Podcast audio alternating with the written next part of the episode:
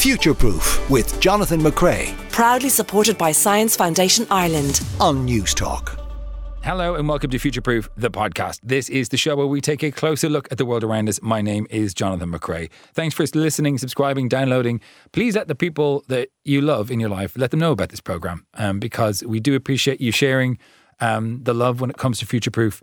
Uh, you can email them a link or, or let them know it's on, on on News Talk. We'd really appreciate it. Coming up on this week's program, it is six years in the making. Ireland's first ever satellite, EIRSAT One, will be taking to the skies at the end of this month, as long as the rocket that's holding it on a SpaceX Falcon 9 doesn't explode, which is, is not impossible, but um, it, it is. Um, it, it could happen. We're hoping it won't, and we're hoping that all goes well because we'll be speaking to David McKeown, lead engineer at EIRSAT One, about all the effort that went into this and why it's so exciting for Ireland to at last have its own stake in space. First, though, it's time to look back at the week's science news, and I'm joined in studio by Dr. Fergus McAuliffe from iCRAG and Dr. Oran Kennedy uh, from RCSI. You're both very welcome. Our first story has to do with supermelanin. So, uh, yeah, this is a study carried out by a group of researchers in Northwestern University in the US, um, published in the uh, Journal of Nature Regenerative Medicine. And it's about melanin, the chemical that's produced by cells called melanocytes in your skin, your hair, your eyes, and it gives color or pigmentation to those organs. Now, its role in skin is probably what most people are familiar with. It actually has two roles there. The first is that it's really good at absorbing harmful UV rays. So it absorbs UV rays from the sun and then it shuttles them or moves them to the surface of your skin. And, and that way it takes it away from the cells that the UV um, waves could harm. And that's what we see as freckles or suntan or sunburn. So the second thing that it does is that it scavenges free radicals, which sounds complicated, but what that means is if those UV rays do damage cells, those cells produce little bits off to the side. Imagine it like a glass that gets damaged and there's a chip off of it that can do damage to the cell itself and other cells around it. And that's called those are called free radicals. And melanin soaks those up Right. and, and, and protects the skin in that way too. This group developed a synthetic cream, a nice, clear, easy cream to apply on your skin, and it, uh, it's sort of like a super melanin. It does that job even better than natural melanin. So this study found that it's biodegradable, non-toxic, all that kind of stuff. It's clear, nice and easy to apply. Uh, interestingly, they did this uh, on human skin in a dish, which I thought was uh, a nice part of the study. So they have a little bit of human skin in a dish. They, da- they damaged it with a chemical that, that was to replicate sort of sunburn or damage or whatever. And then they used this cream and showed that it kind of uh, it alleviates the damage and it reduces the inflammation. Uh, it was kind of convincing that it works quite well. Uh, And what, what is it exactly used for? I mean, is it used to treat sunburn Yeah, so- or So they say it can be a preventative thing. You can use it as a sort of a sunscreen enhancer, as well as a treatment for after there has been damage. So it kind of has two functions from that point of view as well. So it's, uh, it's it seems really interesting and it seems really useful. Um, the other thing, the last part of the story, that this group um, were funded in the US by the Department of Defense, right? So they always love to have an old military uh, application as well. And they they finished this paper talking about another application where they can use melanin to uh, uh, make it up as a dye for clothing, and then they can uh, dye military clothes to absorb in the same way absorb damaging uh, um, chemicals. And in this case, they have a plan to use it to absorb nerve gas. What? Yeah, so they, they, they have extended this idea and they're going to use it to dye clothing for a military application to make it absorb nerve gas and make it less harmful to soldiers wearing it. So there you go. Very interesting. And it seems very far fetched. It sounds like someone has adapted their research to uh, attract more defense funding. Um, our second piece um, has to do with fainting. Yeah, so fainting is something that affects uh, about 50% of people over, over the course of their lives. Uh, I've certainly fainted once or twice before, and it, is, it happens very fast and you don't know what's after happening. Um, but it's kind of long been a mystery as to like what is the mechanism that actually controls fainting. So they've long suspected that it's it's basically like a sudden restriction in blood flow to the brain but how that message got, say, from the heart to the brain has never really been found out until this week when a group of scientists from the University of California in San Diego, they discovered uh, a neural pathway that actually controls the process. So what they did is they looked at the vagus nerve. So the vagus nerve is like this information superhighway of nerve cells um, that carry signals from the brain um, outward to the organs. And It's kind of like a secondary spine or something, or a secondary spinal cord. Exactly. Yeah. I mean, like the the amount of information and signals that move through the neurons um, on the vagus nerve is astounding. But in particular, they looked at a group of neurons that cluster in the ventricles of the heart. So these are the lower chambers of the heart that pump out the blood. Um, and then they got uh, they got some mice, and they had developed a technique whereby they could shine blue light on specific neurons inside in the mice, and and once the light was shone on them, those neurons were stimulated. And they looked at a particular set of neurons along that vagus nerve. And once the light was shone on them, the mice instantly keeled over and fainted. Wow. So that means that there's there is there is something happening there um, in these particular neurons, and they also um, noticed in the mice that like a lot of the typical sort of human characteristics of fainting, like um, where your pupils dilate, where your heart rate drops, and where your breathing rate drops, all of those are replicated in the mice as well. Interestingly, when they when they removed those neurons from the mice, they stopped fainting entirely. So there appears to be uh, something really important happening with this particular group of neurons and this particular mechanism, and they reckon that. Um, one of the reasons it took so long to discover this is because neurosciences uh, typically study the brain and cardiologists typically study the heart, and fainting kind of involves both. Mm. So by looking at, at what's happening in between, they reckon they've stumbled upon this this uh, uh, this new mechanism that could explain fainting. Do we have any idea what the evolutionary benefit might be of fainting? Because it seems like a mechanism for something. Do we know why it might be useful? Yeah, so um, I came across this, and so like one of the one of the sort of theories there is, say in the case of bad news, right, and people faint from bad news. Do they? They do. Wow. Yeah, they do. Um, or they faint from like the shock of receiving bad news. Is that it appears that your your parasympathetic nervous system goes into overdrive to relax you because you've gotten this, you know, shock. Shock. Um, um, but it appears to relax you too much, and you faint. Very, very interesting, Fergus. Um, our third story, Oran, has to do with willow. With willow bark, yeah. So the tree, willow, uh, and the bark from it. So this study was done by a group of scientists in Finland, in the University of Jyväskylä, which I think I've excellently done. Yeah. Pronounced impeccably. No, that was perfect. Yeah, yeah, yeah, They found an extract from willow bark has potential as an antiviral medicine. So that might sound a bit uh, odd or a bit uh, outlandish, but actually willow bark has a history in this, and it's already provided several medicines in the past, including a precursor to modern aspirin, mm. which most people um, might not know about. And uh, so in this case, they wanted to apply this to viruses. So we all know at this stage that viruses are sort of tricky things to work with, and there's lots of different categories of them. Two forms that they studied in this uh, work was the coronavirus. That's the general category that COVID 19 is in and um, they're characterized by the, the ring or the corona that they have around the actual virus. And there's loads of uh, viruses, not just COVID, in this group. There's exactly. lots the of coronavirus them, yeah. is a kind of a category, and if you look at it, you know, on a, on a if you look down a microscope at it, it has a particular look about it, and that's the ring around the virus itself. And so those are called in this study they're called enveloped. Uh, so you know, as in the virus is, is contained within an envelope. Um, and the other ones that don't have a corona are called ent- enteroviruses or enteroviruses, and they're non-enveloped. So they, they, look quite different and they operate quite differently. Enteroviruses have um, flu, uh, influenza in them, and meningitis or viral meningitis. That's uh, those are uh, non-enveloped or enteroviruses. Anyway. The, um, these guys they they harvested willow branches, so they went out with chainsaws, cut down some uh, willow tree branches, cut it up, um, froze it down, crushed it up, and extracted these chemicals from it just using hot water. And they tested it then on, on lung cells, again in a dish. So, first thing they did was they looked to see if there was cytotoxicity, as in, does it harm the cells? And it doesn't. So, that was good. Um, and then they tested it with when those cells were exposed to coronaviruses and enteroviruses. And what's interesting was it seemed to have a protective effect, which is good. It stopped the virus getting into the cells in yeah. case, in the case of enteroviruses. In the case of coronaviruses, it didn't stop them getting into the cell, but when they did get into the cells, they didn't reproduce. Right. So, I mean, is this, uh, you know, we're in the era of antimicrobial resistance. Is this a potential um, alternative? Oh, I suppose this is not. Um, this is a viral. sorry, so viruses yeah. are so they're, they're, they're tricky things, you know. And one of the good things about this study is that there's so so there's so many kinds of viruses. So we're looking, or they were looking here at just coronaviruses and enteroviruses, but there's a, there's a massive amount of viruses, and they're all kind of different.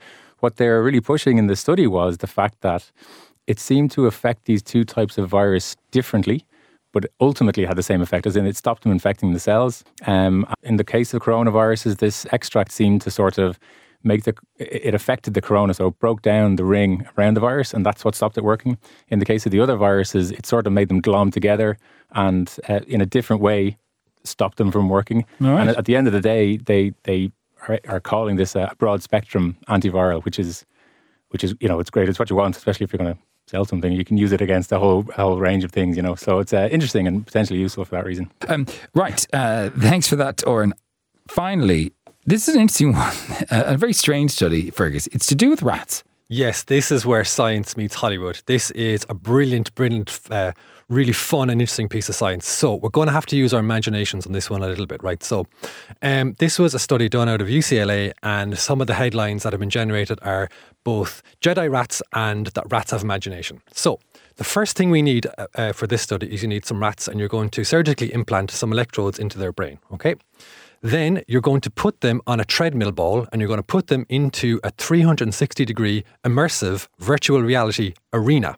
And you're going to get them running on this treadmill ball um, as they try to chase after an on screen goal. And as, as they're running, because the goal is moving left and right, uh, the treadmill is turning. And so there, uh, the animals um, or the rat's location is kind of being updated on the VR screen that surrounds them, as if the rat was running through a real environment. Wow.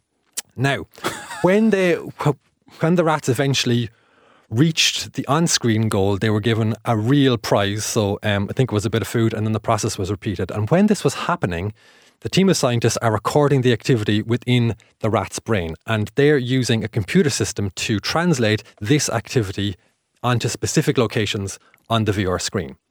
What they then did is they broke the connection between the treadmill and the VR screen. Okay. And what that means then is that the rats could no longer reach their goal by running on the treadmill. Okay. They had to, um, they had to think about the goal. Right. If that makes sense. And because they had already been, um, I guess, measured as they moved on the treadmill, all they needed to do was think, and then the VR arena would respond to those thoughts. So if the rat, in simple terms, if the rat thought left, the VR arena would move to the left. Oh my God. And so the rats were able to move their way through the maze by thinking, essentially. now, this is brilliant because Wow. it means that so rats can imagine actually moving through a space. But where the Jedi thing comes in, and this is this was the test that the scientists called it in the study, they call it the Jedi test, is they said, right, so rats can think about moving themselves, can they think about moving something else? So they trained them in order to be able to move a digital object uh, from one part of the screen over to another and get it to rest there for a few seconds. And once they did that, they were then given a reward. So that's the Jedi mind trick. It's the ability to move something, in all the way like in With your mind. Wars.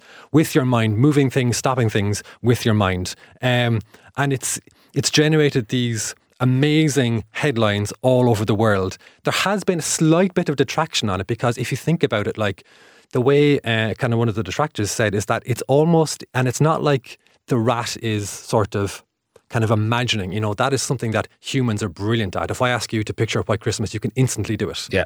But what it, it it appears that the rats are almost like anticipating the next frame of a movie, say, as opposed to the movie stopping and the rats imagining what happens after that. I see. Which is a slight distinction, but um, nonetheless, amazing. I mean, amazing that they were given funding to do this. Amazing, and amazing. uh, um, uh, amazing research. What I mean, what what do we learn from that? Is that um, rats have uh, the ability to um, to to imagine where they want to go without physically needing to see it. So, like, they have some sort of ability to conceive of a path or journey. Yeah, so it's kind of linked a little bit to memory as well. So, like, it's almost saying, are there any other mammals that can even start the process of imagination? And perhaps there is. absolutely amazing. If you like that, uh, you might want to check out Fergus uh, on the new season of 10 Things to Know About. It starts tomorrow, Monday, 13th of November at 8.30 p.m. on RTE1. There are some other lame duck presenters in there as well. Um, but uh, check it out, 8.30 p.m. RTE1. Dr. Fergus McAuliffe from iCRAG and uh, Dr. Oran Kennedy from RCSI. Thanks very much.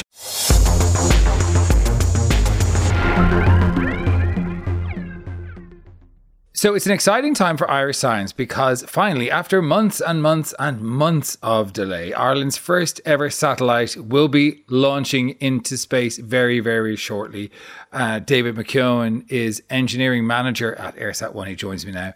Uh, David, um, exactly how long has it been since you first thought of, or or your team first thought of an idea of putting a satellite into space before actually getting this one into space? Although it hasn't actually gotten there yet.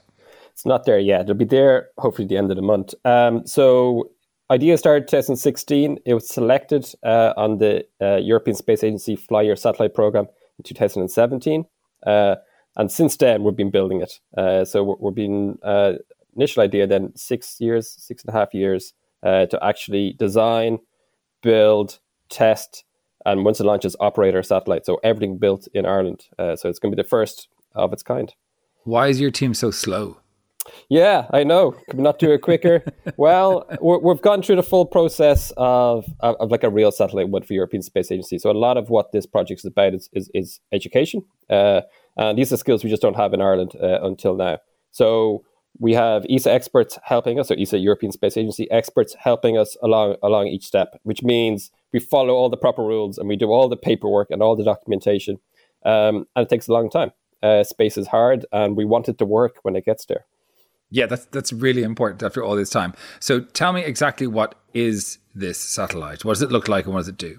Yeah, so EIRSAT 1, it is a 2U CubeSat, which means it's a satellite which is about the size of a shoebox or, or a one liter milk carton, something like this size. Um, so it's uh, 2U means uh, it is two units. One unit is 10 by 10 by 10 centimeters. So it's 20 by 10 by 10 centimeters. So it's small, but it Don't make me advantage. do maths, David. Sorry. Uh, it, it's small, but it uh, has a lot inside. So it's kind of, these uh, satellites are kind of, it's like your phone and the technology getting smaller and smaller. The sensors are smaller. Uh, the detectors are smaller. All the science inside is smaller, but they, they pack a big punch. Um, so because of this form factor, allows universities uh, to build them uh, kind of for the first time. Um, so it goes up uh, with other satellites uh, for launch, um, and it will detect gamma ray bursts uh, with a detector that's been built in UCD physics. It has uh, thermal control coatings built in collaboration with a company called ENBIO, and it has attitude control systems. It can turn. It has new mathematics that allows it to point itself and, and, and reorientate itself in space. So it's three payloads that have all been developed uh, in Ireland. So this satellite will fly around on its own, like it's not connected or, or it's not a module on the space station or anything. It literally will manage itself entirely. Exactly. So it's a self-contained satellite. That whole box that, that, that I said it fits in is is ours. It powers itself through solar panels on its side, so it recharges its batteries, so it's it's alive uh, for for the whole time. When it goes over Dublin, we can talk to it. We've built a ground station. Uh, uh, we've built a backup ground station as well. So over a radio link, we, we can talk and we can get the data back from the experiments, or we can do telecommands up and tell it to do a, new a new uh, new scenario or something different. Um, so yeah, it's it's a completely independent uh, satellite. It just that is so cool. That is so cool that uh, when it goes above Dublin, you can send off messages and get it to do things you wanted to do. Like it's it's you know we're talking a very a very real analog of what space missions are like. Can I ask you? Um, how does it move around? You, you know, you said it can sort of direction itself. I mean, it doesn't have thrusters, presumably something that size. No, so it doesn't have any propellant or propulsion. Uh, what it's got is something called magnetorquers. Uh, so Ooh. you have your oh yeah, sounds good, right? So you're up there, uh, you're in the Earth's magnetic field. So the Earth's a magnet, um, and then we can turn our spacecraft into a magnet itself. So we have coils uh, uh, in the solar panels of our satellite. We put electricity through that, current through that. The satellite becomes a magnet, and then you can repel and attract like you'd have two fridge magnets, and you were playing around with them. So that allows us to not go up or down in orbit, but to orientate the the, the direction the satellite is is facing. Um, so we could face at um, the Earth or the Sun or in, in between or anything like that. So we, we can test that. Uh, so one of our, our payloads uh, tests how we use our sensors and and how uh, we use that information to move it in a kind of smooth and, and uh, nice way. So over the six years, was there any point that you thought we're not going to get here? Because it has been a very long time and things go wrong in engineering all the time, particularly, I believe, under your charge. um, no, we're really stubborn. So I think we, we always believed we'd get there. Um, we know like making mistakes. We've made loads of mistakes and and and, and failures and such like along the way. But the, the the idea is to follow a kind of professional process and make sure that we just learn from the mistakes and move on. Um, so I, I don't think at any stage I thought we wouldn't get there. I would like to we got there a little bit uh, quicker, but this is as long as, as it, uh, it takes, and uh, it, it's good. But yeah, we, we learned a lot. We didn't know Ireland didn't know how to build a satellite six years ago. Um, so we, have learned all those skills, and we've tried to put in the processes. So the next time we build one, then it, will be easier. Uh, you're not starting from scratch. You say Ireland didn't know how to build a satellite. What exactly is different about a satellite than, for example, just putting a computer in space with a you know with a radar on it? Yeah, so it does, there's a lot of what there's a lot of systems engineering skills. So the whole thing is linked. So you have a computer, you have an onboard computer. So there's one of the boards in the satellite is basically you know like a laptop or your phone or something like this. Um, but then you have your thermal management. So how do you keep the, the temperature control of the satellite, the structure, how do you keep that it survives the launch? So we have to shake it. Uh, we have to make sure it works in a vacuum. We have to make sure that it has enough power.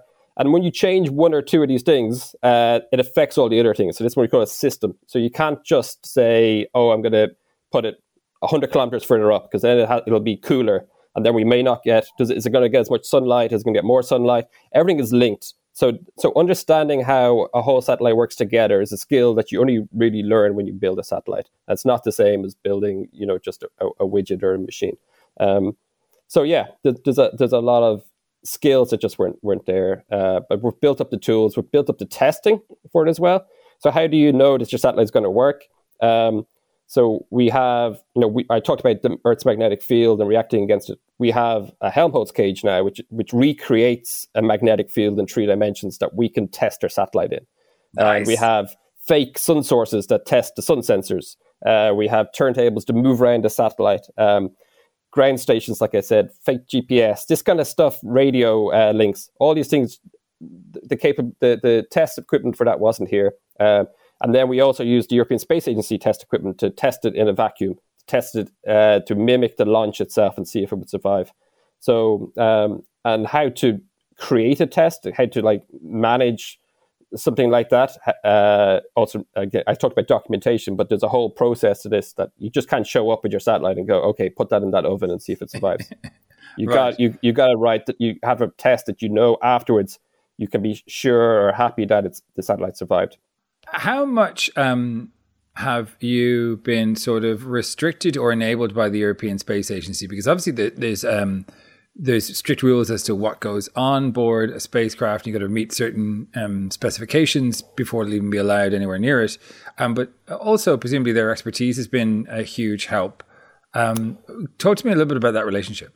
Yeah, so they've been fantastic. So the as I said, the, the mission is only taking part. They're providing uh, the launch. So they, have given us all these areas that I mentioned, like, like thermal or structural or control or software. They provided experts from uh, from from who who are involved in, in big full scale billion euro, you know, billion euro missions, uh, and they're giving us skills. So we wouldn't get access to that without being part of of this uh, this program with them in terms of they're not there is rules about going to space so there's different materials that you, you, put up so sometimes you go up into a vacuum they outgas so you get gases coming out of your materials and they may damage something else or there might be uh, they might cold weld where they stick together and this kind of thing so but there's just lists of materials and they would have guided us through uh, that and, and, as it goes on we get better and we're more understand the kind of process uh, for all that so the documentation the paperwork keeps you honest uh, it kind of keeps you from being ah should be fine kind of uh, a viewing it. It's like no, we got to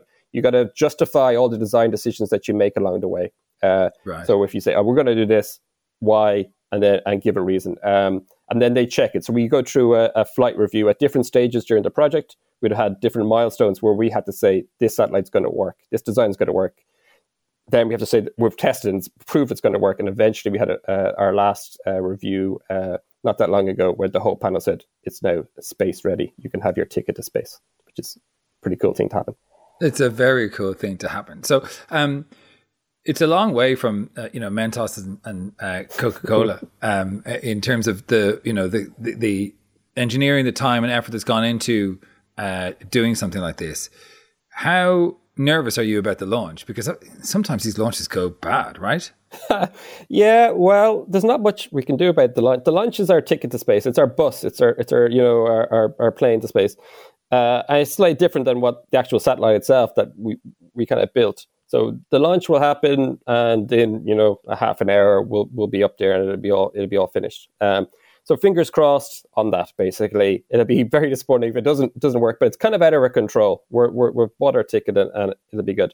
The more, I guess, ex- not that's very exciting, but what happens is after it gets thrown out of the rocket itself, um, about three hours after that, we'll hope to get what we call acquisition of signal. So that's the first time our ground station will pick up the satellite and see if it's alive.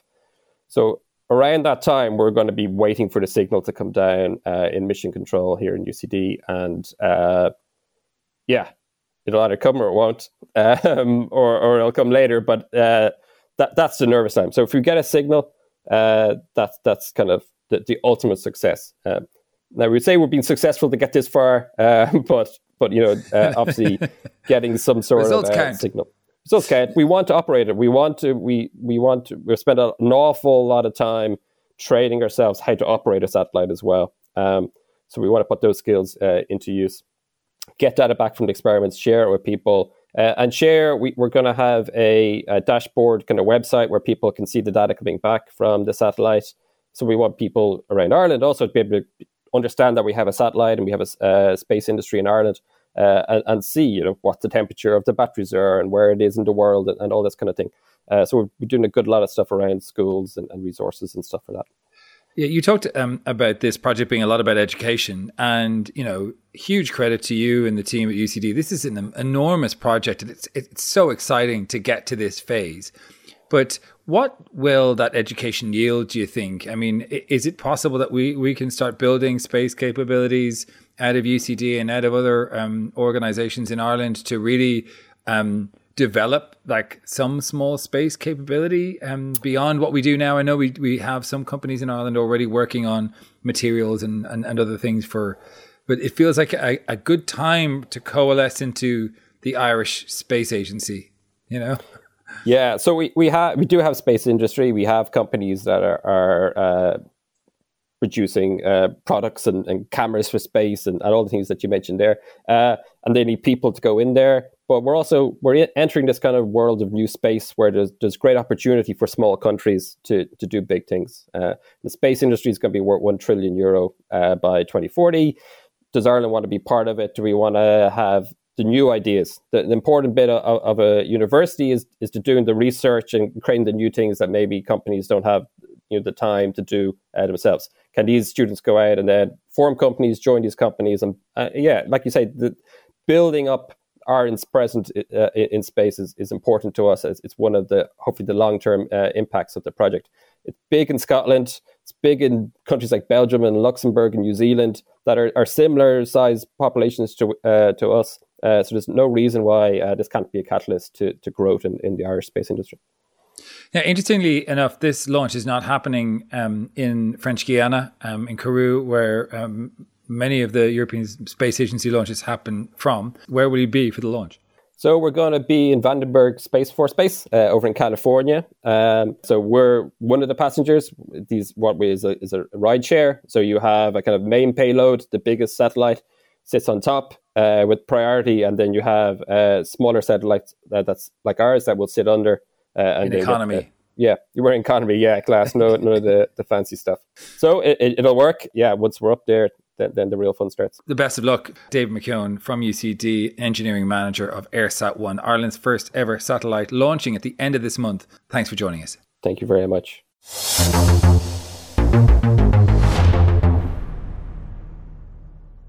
He seems pretty relaxed. I'm, uh, I think I'm not sure I would be, um, but he seems pretty chill about the whole thing. Uh, uh, uh, it would be really, really exciting to get that first signal. So um, follow us on Twitter. We'll be retweeting um, EIRSAT One, and EIRSAT One has its own Twitter account, so you can follow along there as well.